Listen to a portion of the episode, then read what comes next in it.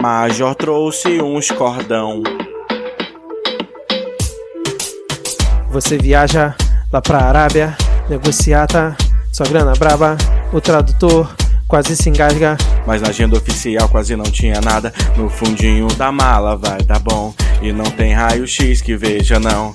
É só um presente pro presidente. Mas se pagar imposto ele mata a gente. Justiça militar vai julgar nada, não. Pode esquecer disso, disse o Xandão. Golpista fardadinho aqui não tem vez, não indica alguém de fora, senão vai entrar um pior que o Aras. Bem pior que o Aras. Se eu me pelistar vai ser pior que o Aras. Bem pior que o Aras. Se o MP ele estava esse pior que o Aras. Soneguei todos os impostos da joia. As primeiras entraram sem barrar, mas a receita pegou lá.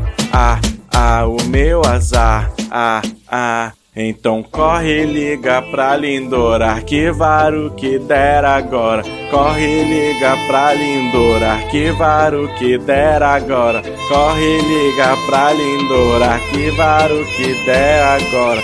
Corre e liga pra Lindor, que Lula não vai botar um pior que o Aras. Bem pior que o Aras. Se eu me pelistar vai ser pior que o Aras. Bem pior que o Aras. Se o MP listar vai ser pior que o Aras.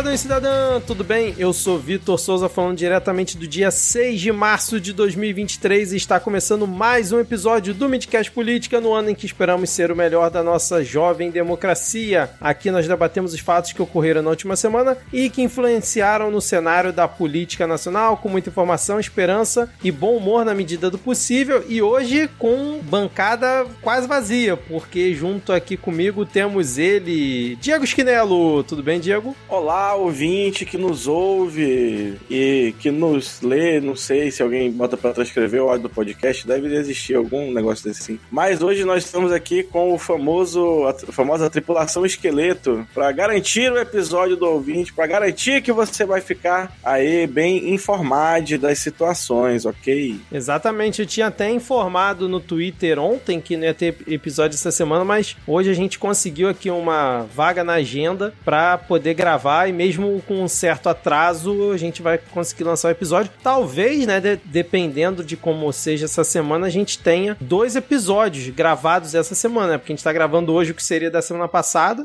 a gravação da semana passada, e se tudo der certo, no final dessa semana a gente grava o que aconteceu ao longo aqui da, dessa semana de março. Que é aquela história, o governo Lula começou a economia, começou a rodar, tá todo mundo trabalhando, todo mundo fazendo aí várias atividades, todo mundo feliz, quem a maioria já tá namorando, o mistério do namoro aí a todo vapor depois do carnaval, conforme o próprio Lula anunciou. E vamos lá. Exatamente, vamos lá. Então, ouvinte, espero que vocês curtam aqui esse episódio só com duas pessoas. Tu para para gravar com a gente hoje, mas de última hora ela não pôde. Então, lembrando que se você quiser mandar uma mensagem para o Midcast, nós estamos no Twitter com o perfil arroba podcastmid. Eu lá no Twitter sou arroba erro500. Eu quase nunca tweeto nada na minha conta pessoal, mas eu tô lá. Se você quiser seguir, trocar uma ideia, eu tô por lá. Serve pra gente marcar e ele não vê o arroba erro. Geralmente é esse mesmo. É, eu sigo como arroba garoto do Kikão, K-I-K-O, porque pão com salsicha é só pão e salsicha Kikão, é um estado de espírito que agora a gente come só por prazer. Não é mais necessidade de comer salsicha, porque é o único tipo de proteína que você pode pagar no açougue. Essa semana, Vitor, eu comprei ah. o contra filé a R$29,90. Olha aí, hein, cara. Pô, Cê na é época, gente... no governo passado era que uns 40, 50 reais, né? Porra, 46. É, a gente e fez um mutirão da galera do setor. A gente foi lá pro. Ei, galera, vamos comprar. Foi lá no açougue, a gente comprou lá 14 quilos de carne dividiu entre a turma do setor. 14 quilos, caraca. Diego Esquinelo fazendo a alegria do açougue, né, cara? Isso aí. E a tristeza dos veganos. Mas é... aproveite aí o aquecimento da economia e se você tiver uma graninha sobrando, nos apoie no PicPay, no Padrim ou então diretamente no nosso Pix. Que é podcastmedia.gmail.com, exatamente. Exatamente. Siga lá o nosso feed de paródias, que está em todos os lugares que tem podcast, menos no Spotify, porque ele é chato e ele não gosta da diversão e da alegria que são as nossas paródias. Aliás, eu tô devendo atualizar com as paródias desse ano, que eu acho que ainda não coloquei nenhuma lá, mas vou colocar lá, ouvindo. É, hoje vai ser estilo Petit Jornal, né? Só dois aqui comentando as notícias, aquele bate-bola. Vamos ver se a gente faz um episódio curto pra gente poder descansar Fudeu. e curtir esse. Fudeu, né? Duas horas não, de gravação. Nunca houve um de uma vez que o Vitor falou episódio curto que a gente ficou menos de duas horas, mas vamos, é, vamos agora... ver. Acho que dessa vez. Não, agora é outro governo, é outro clima, é outro entendeu? Clima, Acho que a, é... a, maldição será quebrada. Exatamente. Então agora E sem... no espírito do episódio curto, sem mais delongas, vamos iniciar o, o episódio com o nosso bloco único chamado Inshallah. Muito ouro, muito ouro. Bom, vamos começar então esse nosso episódio com esse bloco único, falando, obviamente, sobre o maravilhoso caso das joias de Michele Bolsonaro, esse esquemão proporcionado novamente por essa família maravilhosa de tentar trazer para o Brasil joias que foram dadas como presente pelo governo da Arábia Saudita de forma ilegal. Então chegou lá o seu sheik lá da Arábia Saudita em outubro de 2021, numa viagem que o ex-ministro de Minas e Energia, Bento Albuquerque, que é um militar, foi lá no, num evento que teve na Arábia Saudita para representar o governo brasileiro, já que o Bolsonaro não poderia estar presente, e já ali naquela hora, aquele abraço final, naquele, naquele cumprimento, né, naquela troca de ideia, que o tradutor não sabe como traduzir direito, já tá todo mundo cansado, o Sheik entregou dois presentes para a comitiva. Primeiro foi um cavalo, uma miniatura de cavalo, né, deve ser de ouro, com escultura bonita. Pô, quando tu falou cavalo, eu achei que era um animal vivo mesmo. não duvide, não duvide. Mas se fosse um cavalo, seria o, o presidente do. Como é que é aquele. O Gurbanguly, é, não sei o que, que é do, do Turcomenistão. Ah! Ele é fanático por cavalos. É, e, e, uma outra pessoa também que a gente vai comentar ainda nesse episódio. E aí o Sheik deu e, essa miniatura e mais um pack de joias. Eu não sei como é que se fala, né? Um. Como é que se fala? Um lugar. Um conjuntinho. Um conjuntinho. mais bijus. É. Produzido.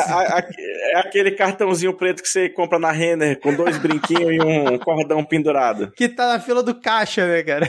Isso. então, aí entregaram para ele, beleza. Os caras simplesmente não abriram. Falaram, ô, pô, se é o Sheik tá me dando, o cavalo dava para ver, né? Tem até a foto do Bento Albuquerque ganhando o cavalo. Mas as joias, simplesmente os caras receberam um presente lacrado num outro país que era direcionado ao presidente da república. Tipo assim, foda-se, eu vou levar, não vou olhar. Não vou olhar porque é do presidente, não vou olhar. Podia ter Antrax, podia ter qualquer coisa ali dentro, né, cara? E tipo assim, segurança zero. Mas enfim, chegou aqui no Brasil, parece que eles voltaram de voo comercial, tacaram as joias dentro da mochila de um assessor do Bento Albuquerque, que também era militar. E aí, quando passou no raio-x, descobriram as joias estavam sendo trazidas de forma ilegal, porque o cidadão não declarou que estava trazendo isso, então logo a Receita, quando faz a vistoria no raio-x, entende que aquilo ali está sendo trazido de forma ilegal e o valor estimado das joias era de 16,5 milhões de reais. Era um colar, um anel, um relógio e um par de brincos de diamantes. Diego, você já ganhou algum presente de alguém assim, cara? De você não, não cara, abriu, eu, foi passar eu só tenho, Eu só tenho amigos horríveis.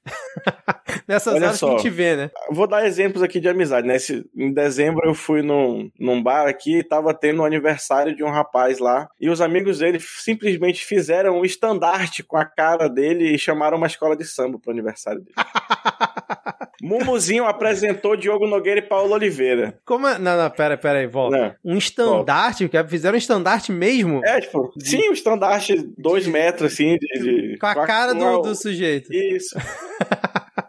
e ele tava lá com a coroa e tinha uma bacia de glitter nesse, nesse, nesse rolê. Literalmente uma bacia, assim, de uns 20 centímetros de diâmetro de glitter. É, excelente. E antes das 11 da noite ela tava vazia. Isso era onde? Qual era o local? Era num bar que tem Num aqui. bar. na- o, o dono é, do num bar, deve ter ficado muito feliz depois, né? É, a de decoração limpar. de carnaval tava pronta já. Quando os arqueólogos forem escavar aquele, aquele bar ali, vai ter glitter ainda no, no chão, com toda certeza. Com certeza. é, mas olha só, meus amigos não, nunca fizeram um estandarte com a minha cara. Mumuzinho apresentou Diogo Nogueira e Paulo Oliveira, meus amigos nunca me apresentaram, entendeu? A Paula Oliveira, né? Nenhum dos dois, nessa altura do campeonato.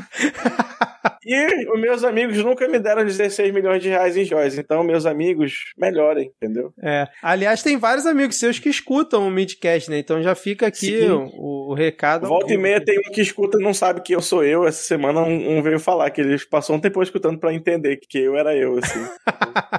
Maravilhoso. Vamos lá, esse negócio de é, presentes de, entre altíssimo nível, assim, de um presidente pro outro, pra primeira dama, do outro e tal, Normal. é algo relativamente comum, é normal. O que não é normal é você pegar o presente aí que foi dado numa visita de Estado, enfiar numa mochila e ir pra fila do nada consta, do nada declarar. Não, isso, assim, vamos lá, tentar fazer o advogado do diabo aqui. Vamos supor que realmente, né, ele, o cara lá, não, vou levar lá pro Bolsonaro, pra Michelle, não vou abrir porque é destinado a ele, vou botar aqui na minha mochila e tá de boa. Vamos dizer que realmente não tivesse nada ilegal, eles não quisessem fazer. Ah, tem que ser muito burro pra você não fazer, sei lá, uma ligação, mandar um WhatsApp pra alguém e perguntar, olha só, recebi aqui um, um presente aqui que é pro Bolsonaro, pra Michelle, parece ser um negócio caro. Como é que eu faço? Como é que eu faço? Porque às vezes alguém dá, dá uma, indi uma indicação. Como é que eu faço pra saber se não é veneno, que nem tu falando agora, né? É, ou como é que eu faço pra declarar? Tem- é o formulário padrão da Receita. Cara, to- qualquer beócio que já viajou pra fora do, do país, temos muitos aqui no Brasil que viajam pra fora do país, afinal a maioria é eleitor do Bolsonaro. Sabe que você tem que declarar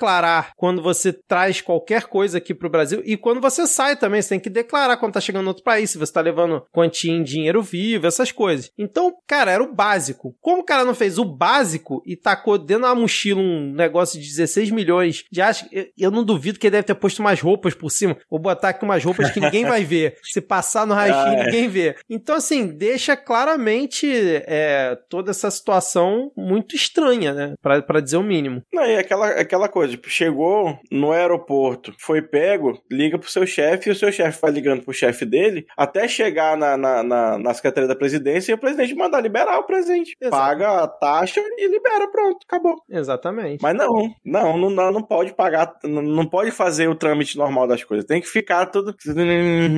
Não, e o detalhe é que se eles não tivessem não declarado, se eles tivessem realmente registrado de forma ok, dissessem que era um presente Estado, não teria taxação, porque é o padrão iria pro acervo Pelo. Itamaraty, né, e tal. É, exatamente. Mas aí não, não declararam, quiseram trazer o negócio dentro da mochila. O cavalo chegou quebrado. Os caras quebraram três pernas do, ca- da estátua do cavalo. Pariu. Tu não vê a imagem, não? O cavalo chegou Não. quebrado aqui quando a Receita foi ver. Então, assim, além de fazer isso tudo, o governo Bolsonaro acionou depois o Itamaraty para tentar reaver as joias. Tentou de novo através do Ministério de Minas e Energia, já que o Bento Albuquerque era o ministro à época. Também não conseguiu. E depois também tentou, já quase quando o Bolsonaro estava deixando o governo, dois dias antes, olha isso, o Bolsonaro mandou um assessor dele pegar um avião da FAB e ir lá em Guarulhos para tentar reaver as joias, dizendo que não podia, olha essa, essa foi demais, né? Não podia ficar presente de um governo pro outro. Não, eu tenho que pegar Porra. tudo que tá aí, porque não pode ficar presente de um governo pro outro. Assim, Por isso que quebraram o relógio, né? Que foi presente pro Dom João VI e tava irregular esse tempo inteiro na porra do palácio. Puta merda, é verdade. Matou a Ah. charada. Na, ve- Não pode ficar presente de um governo pro outro. na verdade, o. O bolsonarista que quebrou o relógio, ele achava que tava fazendo um favor pro, pro Brasil, né? É, o Brasil estava cometendo crimes ao manter presentes aí de. Ah, pô, agora que eu vi, o cavalo era mó bonito mesmo. Era, o cavalo era bonito, cara. Então, assim, todos esses elementos, por mais que você se esforce pra tentar, não, eram só pessoas sem noção tentando trazer um, um presente que eles não sabiam onde enfiar, não tem como, né? O, porra, o Bolsonaro tentou dois dias antes de deixar a presidência. Esse caso aconteceu em outubro de 2021. Em dezembro, 29 de dezembro de 2022, o cara manda um assessor pegar um avião da FAB e era específico para pegar essas joias. Eu vou te falar, conhecendo a família como a gente conhece, eu não duvido nada que a ideia de quebrar as pernas do cavalo é para depois chegar aqui e derreter. Não, o pior é que pela, pela aparência da foto, ele nem era tipo de ouro maciço assim, porque não, não teria quebrado. Ele, ele parecia ser de outro material e ser só tipo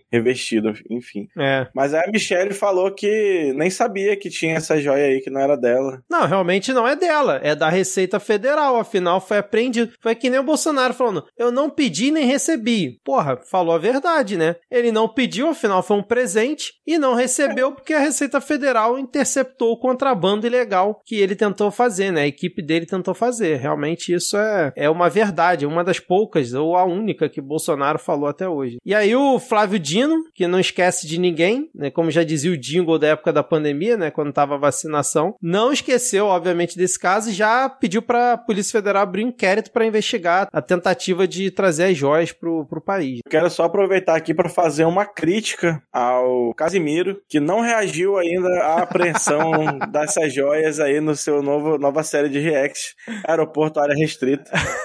Tá devendo esse episódio, Casimiro. Mas assim, esse caso. De... Deixa eu ver se faltou mais alguma coisa da gente comentar. Ah, o governo ele é, fez ofícios, né, solicitando a Receita Federal para liberar as joias e mandar pro acervo. Só que nem, uhum. nenhum dos ofícios o governo dizia que era pro acervo público presidencial. Falava assim: ah, libera aí porque a gente vai analisar e parece que realmente tem a ver com o acervo presidencial que existe. Manda aí que uhum. a gente vai uhum. analisar para ver se manda para acervo presidencial. Mas não dizia se era para acervo presidencial público ou privado. Então, essa, até nessa tentativa já quase no final do ano passado, eles também não informaram isso. Então, os servidores da Receita acabaram é, não liberando, mesmo o chefe da Receita Federal tendo cedido a pressão do Bolsonaro, do governo Bolsonaro, e dizendo que era para liberar joias. Mas como não seguiu o trâmite padrão da solicitação e tudo mais, eles não liberaram. E até hoje tá lá. Então, até comentando se vai fazer leilão, se não vai. Mas acredito que agora com a investigação provavelmente não vão fazer leilão nenhum, né? É, ela deve ir pro, pro, pro coisa. E assim, só pra chover no molhado e não dizer que a gente é injusto, se, mesmo que fosse um presente pessoal pra Michelle e não, tipo, pra primeira dama ou pra presidência, não um presente de Estado fosse um presente pessoal, tá tudo bem, era só ter pago a taxa, como todo e qualquer outro brasileiro comum, que não deixa de ser, né? não tá acima da lei. Exatamente. Foi até um dos argumentos que a Receita Federal utilizou, né? Ó, vale para todo mundo. Se você quer ficar presente pessoal, quer ficar para você, paga a taxa, né? Não, e outra coisa, o Bolsonaro passou tanta merda no cartão corporativo que isso aí ninguém ia nem ver.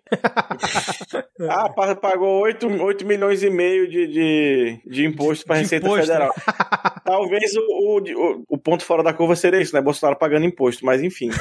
é, verdade. Não, e aí parece que descobriram que teve um outro pacote de joias que foi enviado junto com esse que a Receita Federal apreendeu, mas parece que tinha um outro que incluía relógio, caneta, abotoaduras, anel e um tipo de rosário, todos da, de uma marca suíça muito famosa, que eu não conhecia até esse caso, que é a Chopard. Não sei nem se eu tô falando certo, mas parece que é uma marca muito famosa. E aí parece que esse também estava na bagagem de um dos integrantes da comitiva e não foi interceptado pela Receita Federal. Então a, a polícia vai investigar isso também, a Polícia Federal vai investigar mais esse caso, mas assim, seria bom, galera que gosta de pesquisar, né, de, de rastrear o que já passou, olhar os eventos que a Michelle e o Bolsonaro participaram para ver se não tem nenhuma abotoadura ali, né, brilhando uhum. demais, né, alguma caneta brilhando demais, um relógio meio diferente, talvez na mão do Flávio. E aí a Michelle falou que não é pro Bolsonaro voltar não, né? Que tá, o fogo tá pesado. E aí com mais esse ataque o partido obviamente não foi defender, porque não tinha o que defender, né? Falou que foi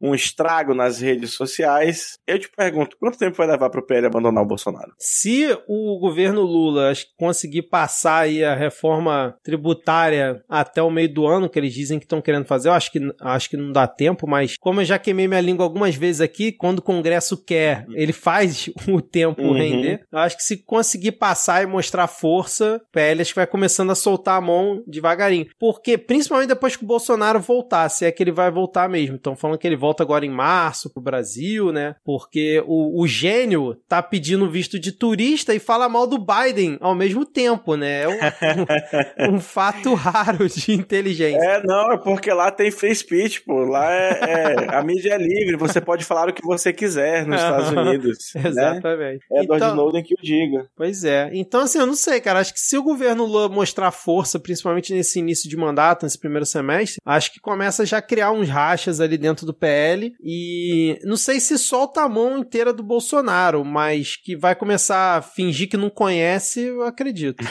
Atravessar a rua, né? Na... Sentar de costas no refeitório. Não, e aproveitando só, fazendo um gancho, eu concordo com, com a Michelle Bolsonaro também. Ó, já falei que o Bolsonaro, o Jair, com, falam uma verdade, agora eu concordo com a Michelle de que é bom que o fungo presidencial fique por mais tempo lá nos Estados Unidos, né? Quanto tempo ele quiser, pode ficar. Só é chato que a gente tá bancando, né? Porque ele levou não sei quantos assessores e a gente tá pagando as diárias tudo em dólar, né? Aí o dólar vai já dar uma melhorada no preço aí, fica mais tranquilo essa situação aí. Mas eu lembrei, o que eu queria falar é que eu quero aqui publicamente cobrar o senhor senador Sérgio Moro, agora que sou um senador da República, eu posso lhe cobrar. Não foi o senhor que foi atrás do crucifixo do Lula? Exato. E aí, cadê as joias? Cadê a botoadura e a japamala que mandaram pro Bolsonaro? Vá atrás também. Ou é dois pesos e duas medidas, seu Sérgio Moro?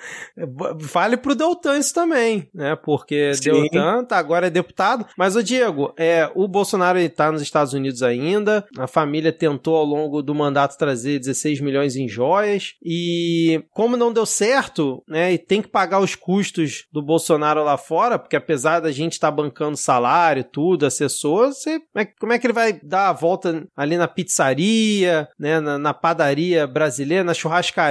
Né? Custa caro, né? Então é a família. Vai sujar a calça de farofa. Exatamente, ainda mais nos Estados Unidos. Então a família tá tentando outras formas de, de recurso, né? É isso aí, cara. Eu tava almoçando essa semana numa peixaria perto da universidade e eu vi alguém falar Bolsonaro Store. E aí eu descobri, assim, na, na, no dia a dia, na rua, a existência da lojinha do Bolsonaro. Bolsonaro que agora finalmente entendemos o que está fazendo nos Estados Unidos, está comprando muamba pra família vender aqui na, na, na internet internet, né? Pré-venda calendário de parede 2023. Em março. Uma foto.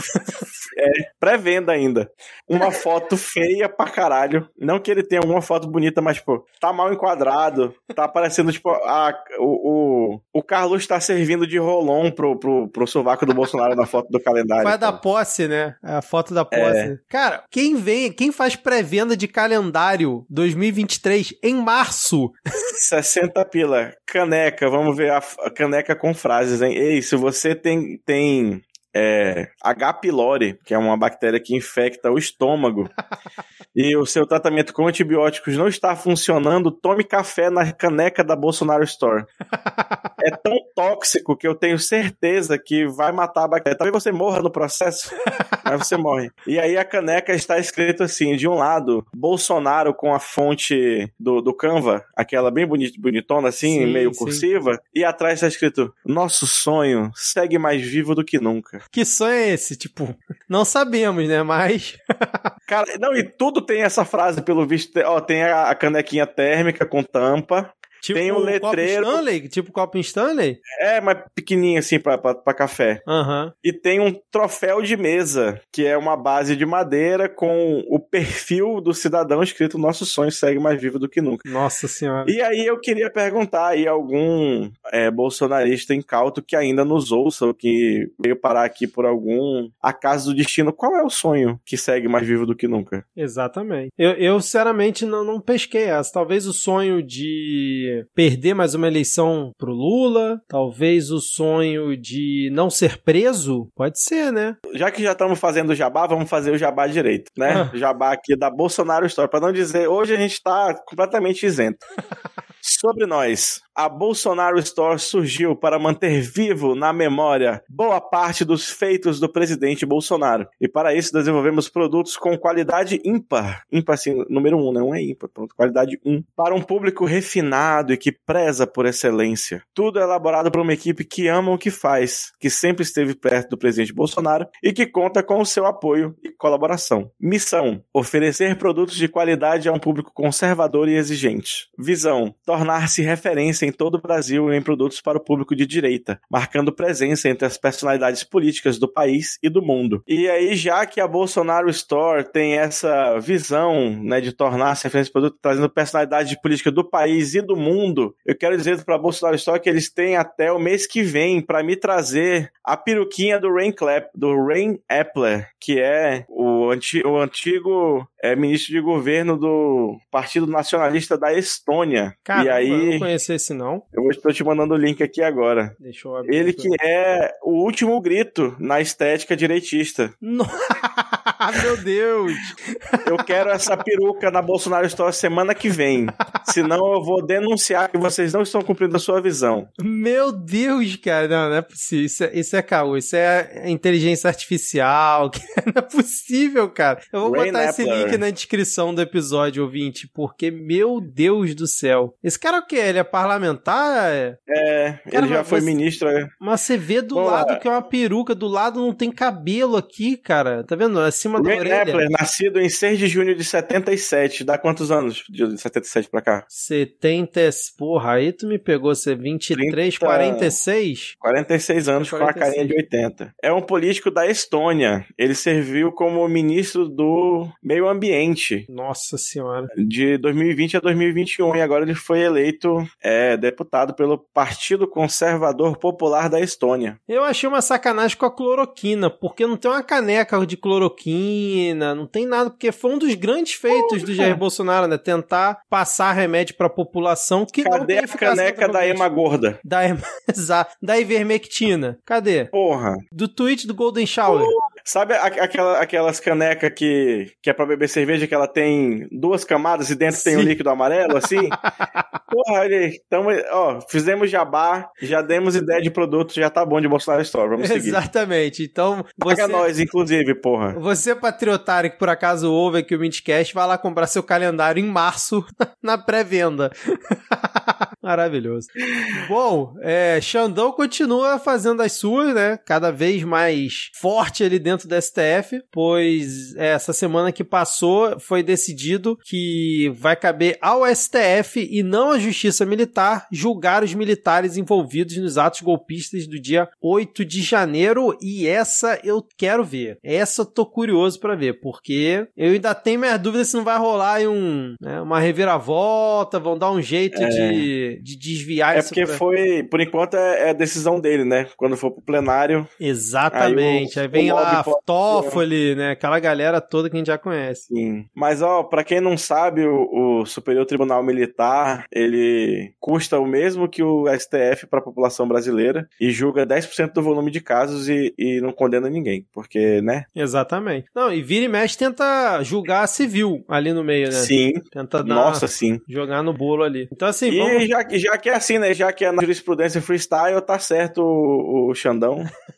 Que foram crimes cometidos no âmbito civil, não foram crimes cometidos em guerra, não foram crimes cometidos dentro do âmbito militar, entre, entre militares. Foi de militares contra o, o público, né? Contra o país, na verdade. Então tá, tá, tá correto, na minha leiga avaliação. É, eu, eu escutei o Carlos Fico, historiador, que acho que muita gente conhece, no podcast O Assunto, comentando que ele concorda com a decisão do Xandão, exceto na, numa parte específica, que é, por exemplo, aquele pelotão, aquela guarda do Palácio do Planalto, que são militares que tomam conta e tudo mais, que por ser militares, é, por, por eles estarem atuando como militares numa função de militar, que é a guarda do Palácio do Planalto, a omissão deles talvez é, devesse ser julgada pela justiça militar, porque não era o milico que estava lá no meio do protesto junto com os civis quebrando. Uhum. Era, era, eles estavam no cargo e não fizeram o que tinham que fazer. Então, ele acredita acredita que nesse caso talvez devesse ser remetido à justiça militar, mas ainda também não está muito claro se esses, esses aí também vão ser julgados ali pelo STF, né? Ainda está meio nebulosa essa situação.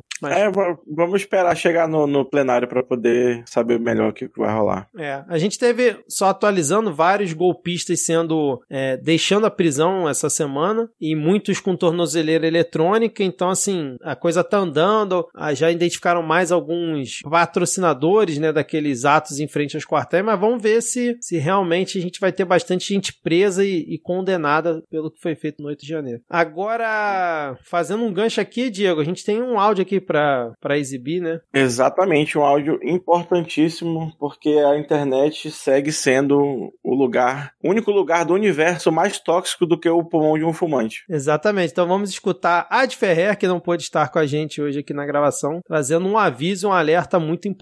Depois do áudio de Ad, a gente volta aqui com os próximos tópicos. Fala galera do Midcast, estou morrendo de saudade. Aqui é Ad Ferrer. Se vocês não reconheceram a voz, estou com saudade dos meus amigos maravilhosos e com saudade dos ouvintes. E acho que os ouvintes também merecem uh, ouvir algumas coisas da minha boca através do que aconteceu na última semana. Na última semana, um grupo de, de transexuais que mora na Ocupa de Boia, em Porto Alegre, foi vítima do dono, entre muitas aspas, do imóvel, que adentrou o imóvel, destruiu a área externa e depois fechou o, a entrada desse imóvel com um próprio seu próprio cadeado. Ah, e aí, elas, as pessoas que moram lá me pediram ajuda para a gente divulgar mais e mais atividades lá para que a gente possa, eles possam ver, né, a força que tem o Ocupa de Boia também para a comunidade porto-alegrense. E aí nós tivemos uma, uma, uma segunda, uh, o segundo o segundo incidente entre muitas aspas, que foram os banheiros e as paredes do Centro de Artes da Universidade Federal de Pelotas, que é onde eu moro, e vocês devem conhecer o FEPEL, porque é a Universidade do Pedro Alau, aquele cientista que bateu de frente com Bolsonaro por questões de ciência. Nas paredes do dentro da UFPEL tem pichos e lambes extremamente transfóbicos. Esse caso eu deixei público com as pichações, mas ele é um pouco mais profundo. Nós estamos pensando muito e estamos levando essa questão não só para a prefeitura, para a reitoria, mas também para o governo estadual e o governo federal, porque da universidade, né, essas perseguições foram para o mundo real, entre muitas e muitas aspas. Bom, eu queria conversar com vocês e, na verdade, queria dar um alerta, que é o seguinte: nós temos visto nos últimos anos uma movimentação muito gigante da extrema-direita para tentar se infiltrar em campos de esquerda.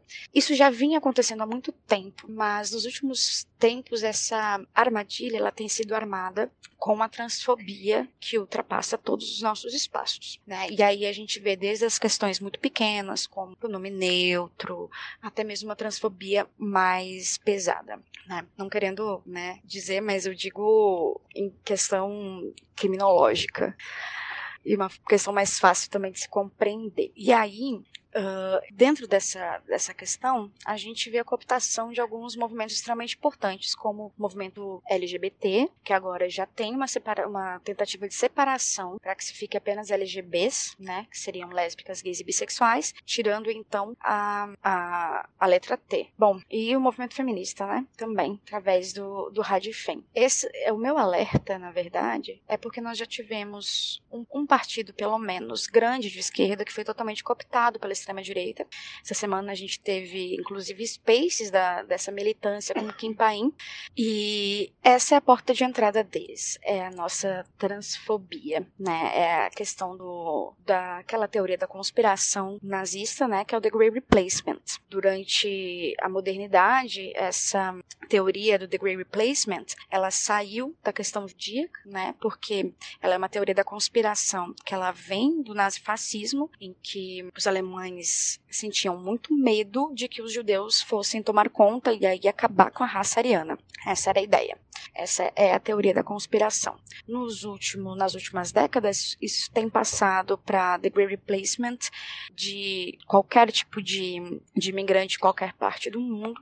E agora a gente está vendo essa teoria aí se adentrando ao movimento feminista e outros movimentos para tratar sobre transexuais, como se a existência de pessoas trans fosse acabar com a cisgeneridade, que não é verdade, né? Se você é cisgênero, você vai continuar sendo cisgênero pro resto da sua vida. Não se preocupa. Mas essa questão é uma questão extremamente preocupante, porque nós temos também a questão, né, o nazifascismo em sua sua cerne, seu nascimento, ele já nasce cheio de armadilhas para a esquerda. E nós estamos caindo nelas novamente, porque não somos capazes de compreender algo além de nós mesmos. Nós precisamos pensar um pouquinho mais sobre isso.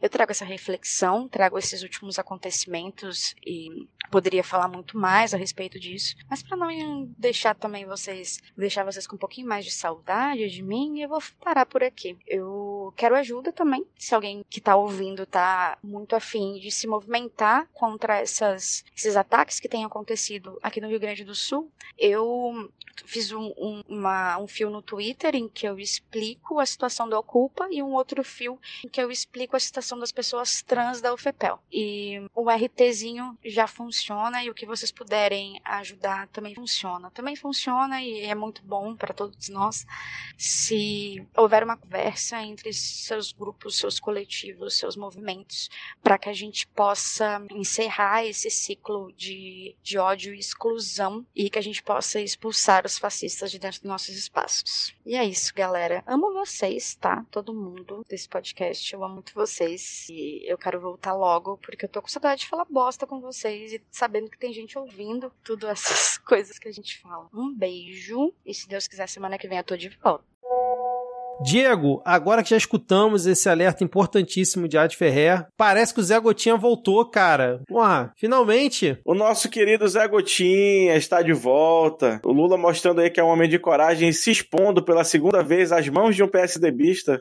É, teve aí a vacina, a, a. Como é que é o nome? Bivalente. Bivalente. Eu ia falar tríplice viral, mas não foi essa. Foi a bivalente do coronavírus, aplicado pelas mãos do homem mais feliz do Brasil, Geraldo Alckmin. Exatamente no evento importante, né, que foi bastante divulgado Sim. ali, o Lula abraçando o Zé Gotinha, né, Retomada Zé... da, de uma campanha de, séria de vacinação nesse país, porque eu ficava meio puto ao longo da, do governo Bolsonaro, quando a cobertura vacinal foi caindo, a gente viu situações horríveis como a volta do sarampo e da poliomielite, por exemplo, no Brasil. Exato. O pessoal querer comparar e achar que, ah, não, aqui é porque o pessoal é anti-vacina. Igual como nos Estados Unidos. Gente, primeiro que o Brasil nunca foi nem pró-vacina. A gente teve literalmente uma revolta popular é. causada por isso. Uhum. O Brasil sempre teve, foi política pública séria, bem feita, bem aplicada e uma das melhores do mundo em vacinação. E aí, quando você para de investir, a política pública morre. Então foi isso que aconteceu com a cobertura vacinal do Brasil. Não é que ah, o brasileiro não quer levar seu filho para tomar. Meu amigo brasileiro, ele não quer. Ele não quer ir no médico, não, cara. Ele, se ele puder não ir, ele não vai. Mas como é obrigatório e a campanha é bem feita, e em qualquer biboca que você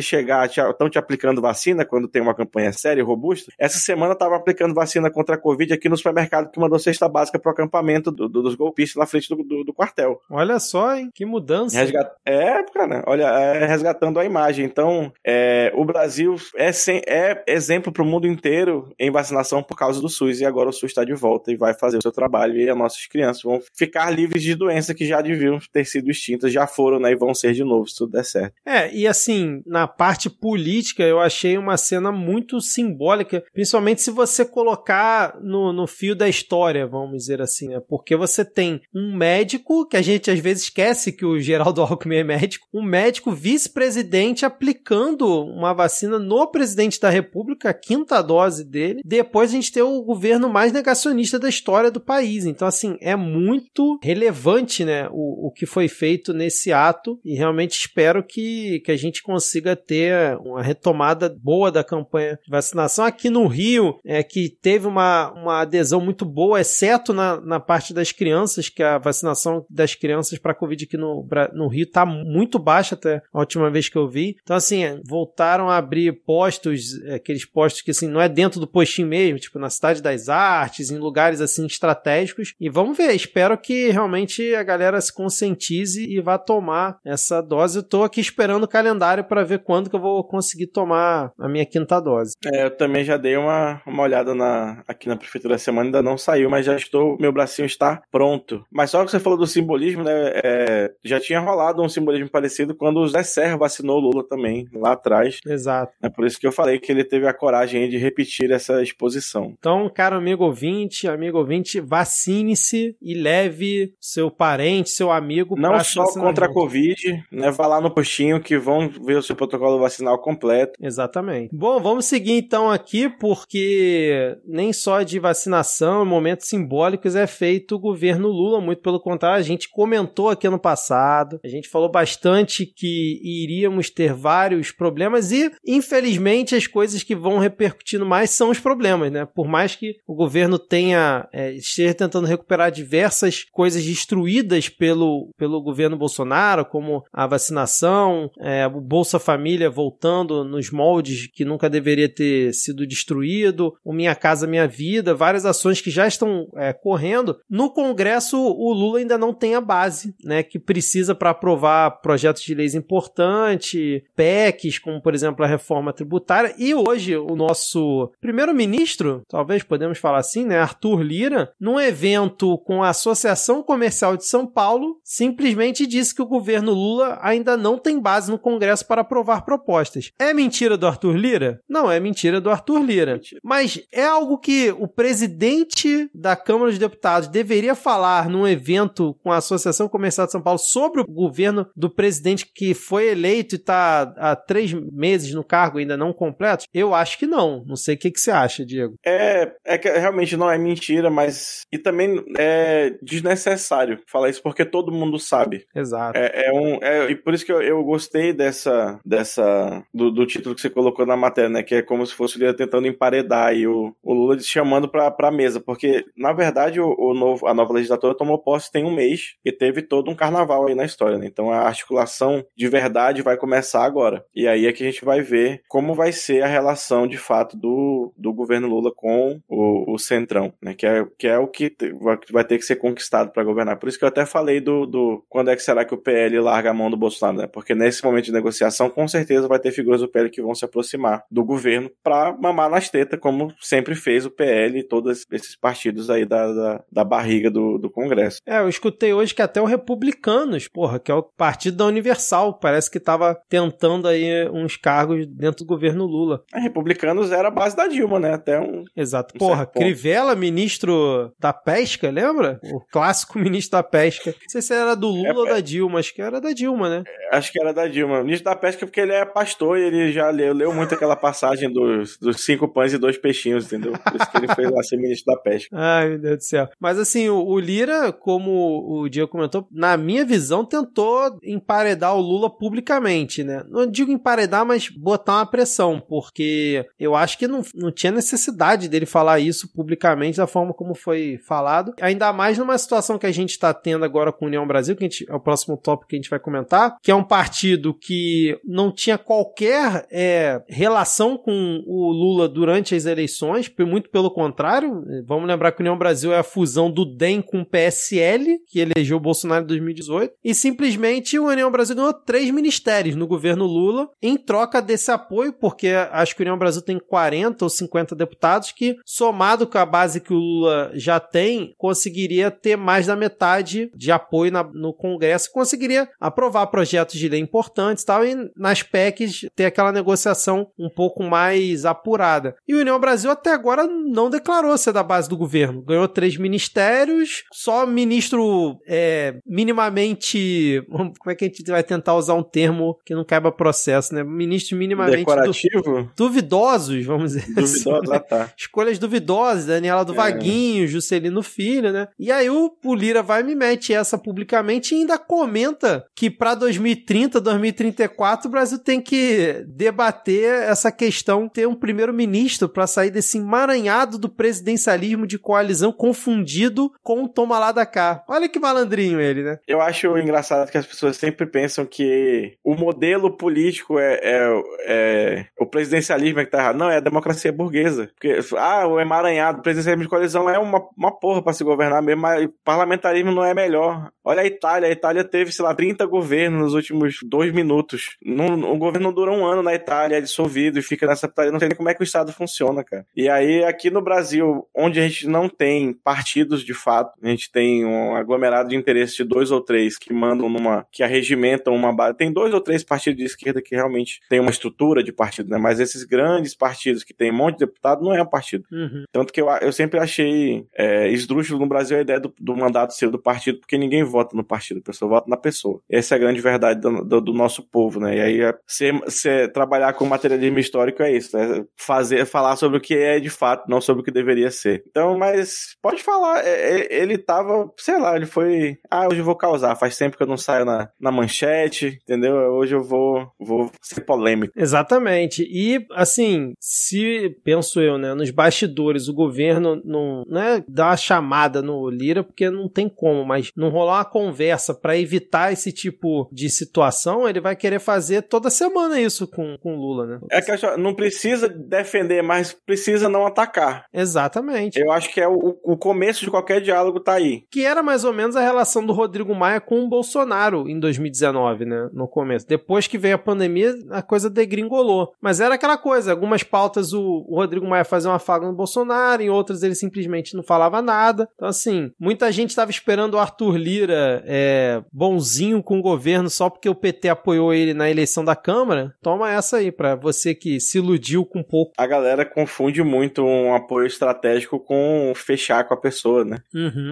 Mas muito, assim. É, é, igual quando a gente tava, sei lá, de, de, de, de, em grande parte, até, tipo, o apoio de boa parte da esquerda radical ao próprio Lula foi um apoio estratégico, não é? ninguém tá fechado. Eu sou sindicalista, eu já tô aqui tacando pau no governo e me organizando dentro do, do, do movimento, porque tem um campo já da base do PT cutista que já quer pelegar pro governo já no primeiro mês de negociação, entendeu? Sim, sim. É, tava então, rolando negociação agora, né, do aumento dos servidores. É, amanhã vai, amanhã vai sair a, a, próxima proposta e vai bater o martelo até o dia 16, parece. É, porque o governo parece que ofereceu 7,5, 7,8 mais 200 reais no Vale Alimentação. E não foi aceito. Só que, não porque o Vale Alimentação não contempla os aposentados. E aí, assim, tem essa, essa mesma negociação, a oficial é única, que reúne todos os servidores públicos do Executivo, só que tem duas categorias dentro, né, que é o FONACEF e o FONACAT. O FONACEF é de todos os servidores públicos federais, o FONACAT das carreiras típicas de Estado, que é auditor da Receita, uhum. policial, federal, entendeu? É essa galera que é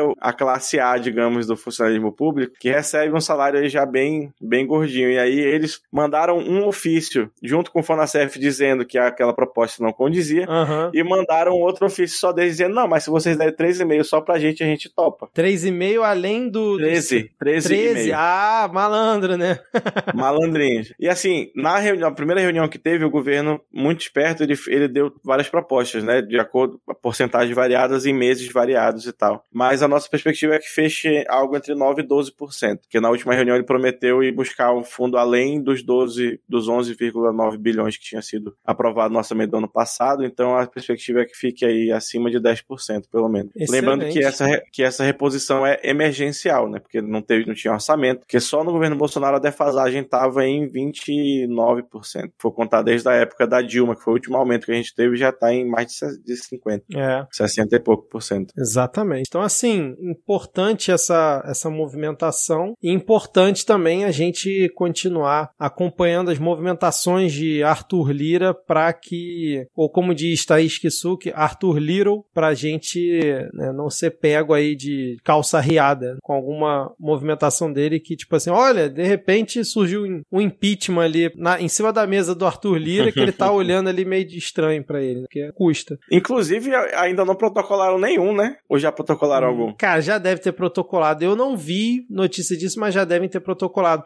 Na semana passada a gente comentou que a Carla Zambelli estava dizendo que a compra de imóveis pro Palácio da Alvorada já justificaria abrir um pedido de impeachment. Aí, ó, 27 de janeiro de 2023. Câmara recebe o segundo pedido de impeachment contra Lula. Isso porque a nova legislatura nem tinha entrado ainda, hein? Exato. O primeiro foi dia 26 de janeiro, o primeiro pedido. Caramba, é Deputado é Ubiraçan Sanderson, do PL do Rio Grande do Sul, protocolou em 25 de janeiro o primeiro pedido de impeachment contra Lula. Sensacional. O congressista justificou dizendo que o chefe do executivo cometeu crime de responsabilidade ao declarar que o impeachment da... Ah, a gente comentou isso, eu acho. Ao falar que o, o impeachment da Dilma foi um golpe de Estado. Ah, sim. Acho que a gente comentou mesmo. É. Enfim, cara. Vamos então pro nosso último tópico, pra gente fechar esse episódio. Já estamos a 50 minutos falando aqui, hein, Diego? Acho que a gente conseguiu fazer render. Não sei se ainda tem alguém ouvindo a gente até esse momento, mas estamos fazendo render aqui.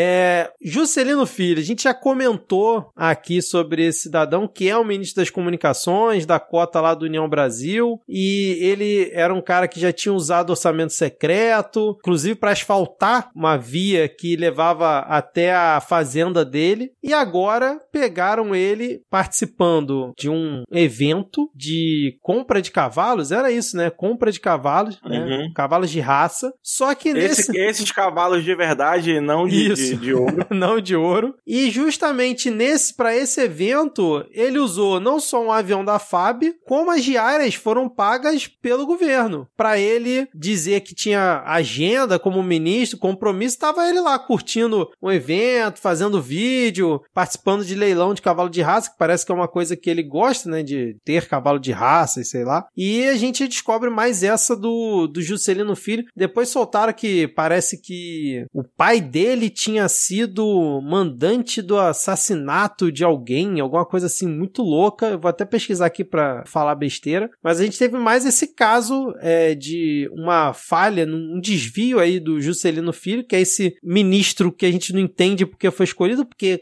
é completamente irrelevante, não agrega um voto, não agrega capacidade técnica pro ministério, não agrega nada, mas ele tá lá. É, é o, o que a gente comentava desde o começo dessa aproximação absurda com a União Brasil, né? Que 4% caro da porra. E assim, o Ministério das Comunicações, no momento que a gente vive, é, porque assim, o Ministério do Planejamento, ele é importante, mas ele não influencia tanto na vida direta, né? No dia a dia do, do, do brasileiro. Mas o Ministério das Comunicações, no momento que a gente tá, em que se tá falando de regulação da mídia, de regulação dos meios, do, das redes sociais, não é para você não postar o seu tweet lá xingando o coleguinha, pode postar essa para regular as empresas, assim como todas as empresas são reguladas, né? Só para ficar esse logo para ninguém vir falar é, besteira. Então, já tinha que ter caído, assim como o, o o Múcio já tinha que ter caído também. Daniela do Vaguinho. É, eu, eu tô, não sei se com a impressão ou com a esperança, acho que mais do que a esperança de que quando as negociações com a nova legislatura estiverem mais sedimentadas, comece a, a ter uma dança dessas cadeiras aí. Eu, eu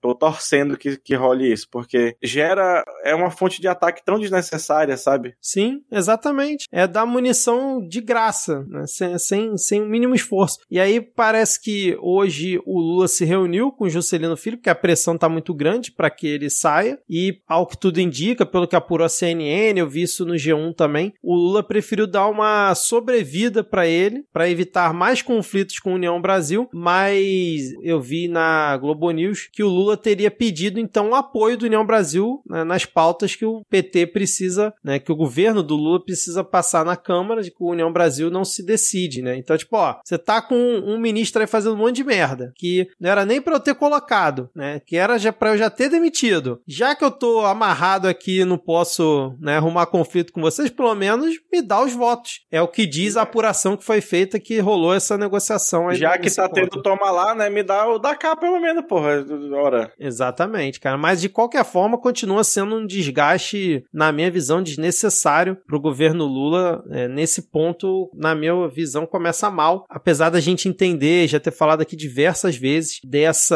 importância da famosa governabilidade, né? Essa palavrinha maravilhosa. É isso aí. Mas sabe quem é que já tá funcionando a pleno vapor em 2023, ô, ô Vitor? O quê? A maquininha de nota de repúdio da estrela. Porque o União Brasil lançou aí uma nota falando que a Glaze chamou o Juscelino de feio, bobo e cara de meleca. É, é aquela velha história. A gente não gosta muito de concordar com a Glaze, pelo menos falo por mim, né? Mas ela, ela tá errada em criticar o Juscelino Filho? Com certeza não. Tava errada em criticar o aumento dos combustíveis? Com certeza não. Mas precisa fazer isso publicamente? Né, cara? Sendo a presidente do partido do presidente da República? Essa semana tava rolando no, no Twitter um debate sobre o um debate esdrúxulíssimo sobre o novo ensino médio. Ah, tem que ensinar a fazer imposto de renda na escola. Tal, eu vou dar a minha opinião sobre esse debate. Eu acho que tem que ensinar a ficar calado na escola, no momento certo. Você vê a oportunidade de falar besteira, passar e deixar ela passar. mas, mas no, no, na real, a fala dela foi, foi uma fala padrão. Né? Falou, ah, acho que ele deve pedir afastamento para poder explicar que é a prática comum uhum. nesses casos. E aí o, o União Brasil vem com todo o seu antipetismo aí enraizado já na, do, do, de tempos é, passados. Né? Lamentamos que Gleisi utilize dois pesos do para tratar de assuntos inerentes à vida pública. Quando as atitudes dos seus aliados são contestadas e não faltaram acusações a membros do PT na história do país, a parlamentar prega o direito de defesa. Quando a situação se inverte, prefere fazer pré-julgamento. É, menino melindrado. Essa, essa nota é o meme e o Lula o PT, né? Aquele que, que vem chegando aquele personagem do Black Kamen Rider, né? Bota assim o um pé na mesa. É total isso. Mas por falar em antipetismo, você viu a entrevista da semana? Qual foi a entrevista da semana? Eu não vi. Tio Rei, tio Rei entrevistando o Lula. Ah, eu, eu não assisti, mas eu vi que aconteceu. Pô, foi massa, foi boa a entrevista, eu assisti. Lula, assim, acho que o que deu mais tio Rei caiu no canto da sereia total? Completamente. Eu estava lá é, sorrindo, mansinho. Mas acho que a entrevista foi boa, assim, o Lula não falou nada muito diferente do que tem falado no, nas entrevistas. A única coisa que ele falou de diferente foi que ele vai tacar o foda-se pra lista tríplice da PGR. Ele falou isso? Eu não vi. Falou, e, e tá dando bafafá aí e tal. E chegou, e aí deu origem à manchete que você não, não veria no Estadão nunca. Deixa eu achar aqui rapidinho que eu tinha esquecido desse detalhe. Mas ele falou que, tipo, vai chutar o balde de escolher o mais votado ou nenhum dos três ele vai? Ele falou que não, não, vai, não vai necessariamente seguir a lista. Ele vai escolher uma pessoa que for de, de confiança lá. Mas aí é meio foda, né? De confiança. Defina confiança pro cara que vai ter que te investigar, né? Meio não, assim, tipo, complexo. ele ah, vou conversar com todo mundo, vou... aquela, aquela história dele, né? Hum. Mas aí, cara, eu preciso achar essa, essa coisa. Tu não vai acreditar que o Estadão publicou isso. Só complementando, Diego, aquela informação que eu trouxe do pai do Juscelino Filho, hum. ele é. Não é o Juscelino Kubitschek. Não, não é.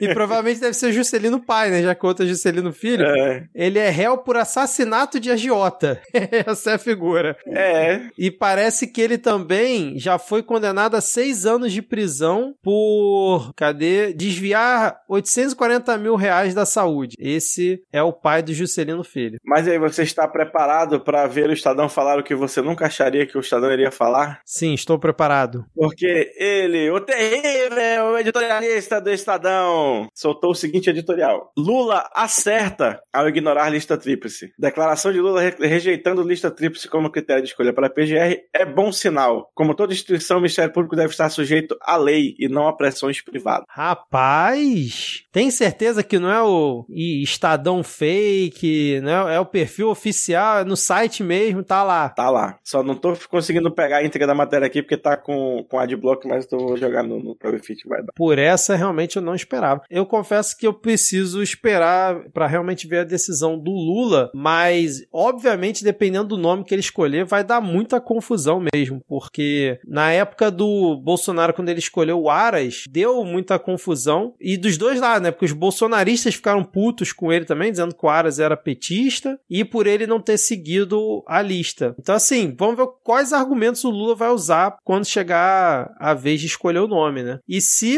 o Senado vai aceitar, porque dependendo das figuras que estejam ali na, na comissão que vota a aprovação do PGR e depois vai a plenário, não duvido nada acabarem fazendo uma surpresinha pro Lula em relação a isso para tentar enfraquecer ele, né? Mas assim, saindo um pouco da zoeira e vendo do ponto de vista mais pragmático, eu acho que não, não tinha nem como, nesse caso específico, o Lula manter a sua postura de estadista, porque o Ministério Público é algo notadamente tendencioso contra ele, né? E aí não só o Deltan, mas a, a, a esfera de cima, assim, do Ministério Público Federal já pintou e bordou, né? Então a galera, essa galera não vai eleger uma pessoa que, é, que, que vai fazer esse trabalho de forma imparcial, digamos. É, isso é verdade. É o Lula revanchista, agora que a, eles vão... E, e tem um porém, e tem que ser um PGR que tenha coragem de investigar e denunciar o Bolsonaro em todos os crimes que estão sentados na gaveta do Aras até agora. Também. Acabei de lembrar desse detalhe. É verdade, é verdade. Então, se for um bolsonarista lá que tirou foto com o Bolsonaro e tal, é. ser estadista é uma coisa, ser burro é outra. Não, e tá arriscado o Aras tentar correr com tudo que ainda tá parado, dependendo do nome que seja ventilado, para justamente arquivar tudo antes do outro é. assumir. Não duvide uma manobra dessa. A Lindora se esforça para isso toda semana. Sim. Toda semana ela tenta arquivar alguma denúncia contra o Bolsonaro. Mas é isso então, fechamos por aqui. É isso. Uma hora fechamos, e quatro de gravação aqui, Diego. Faz mais ali a edição, ah, os ótimo. cortezinhos, vai dar quase uma hora de episódio. Então, amigo, amiga, amiga e ouvinte, espero que você tenha curtido esse episódio um pouco diferente, apenas com duas pessoas, a dinâmica muda um pouco. Eu, principalmente, acabo tendo que falar mais do que eu gosto.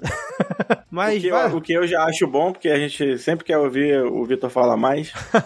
Mas valeu, Diego, por ter comparecido aqui hoje pra gente tentar. É nós. Trazer aí. Salvar a semana dos ouvintes. Salvar a semana dos ouvintes, exatamente. E semana que vem, cara amigo ouvinte, espero que tenhamos aqui os outros integrantes. Thaís talvez esteja de volta, Tupá consiga gravar, Ad. Rodrigo que tá meio complicado, né? De a agenda do Rodrigo, mas Ana Raíssa talvez já consiga no próximo episódio também. Beleza? Alguma indicação, é Diego? Cara, é. Tempo!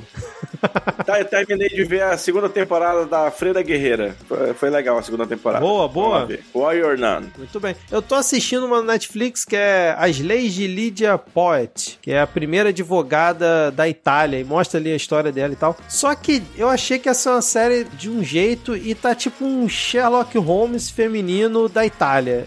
Eita!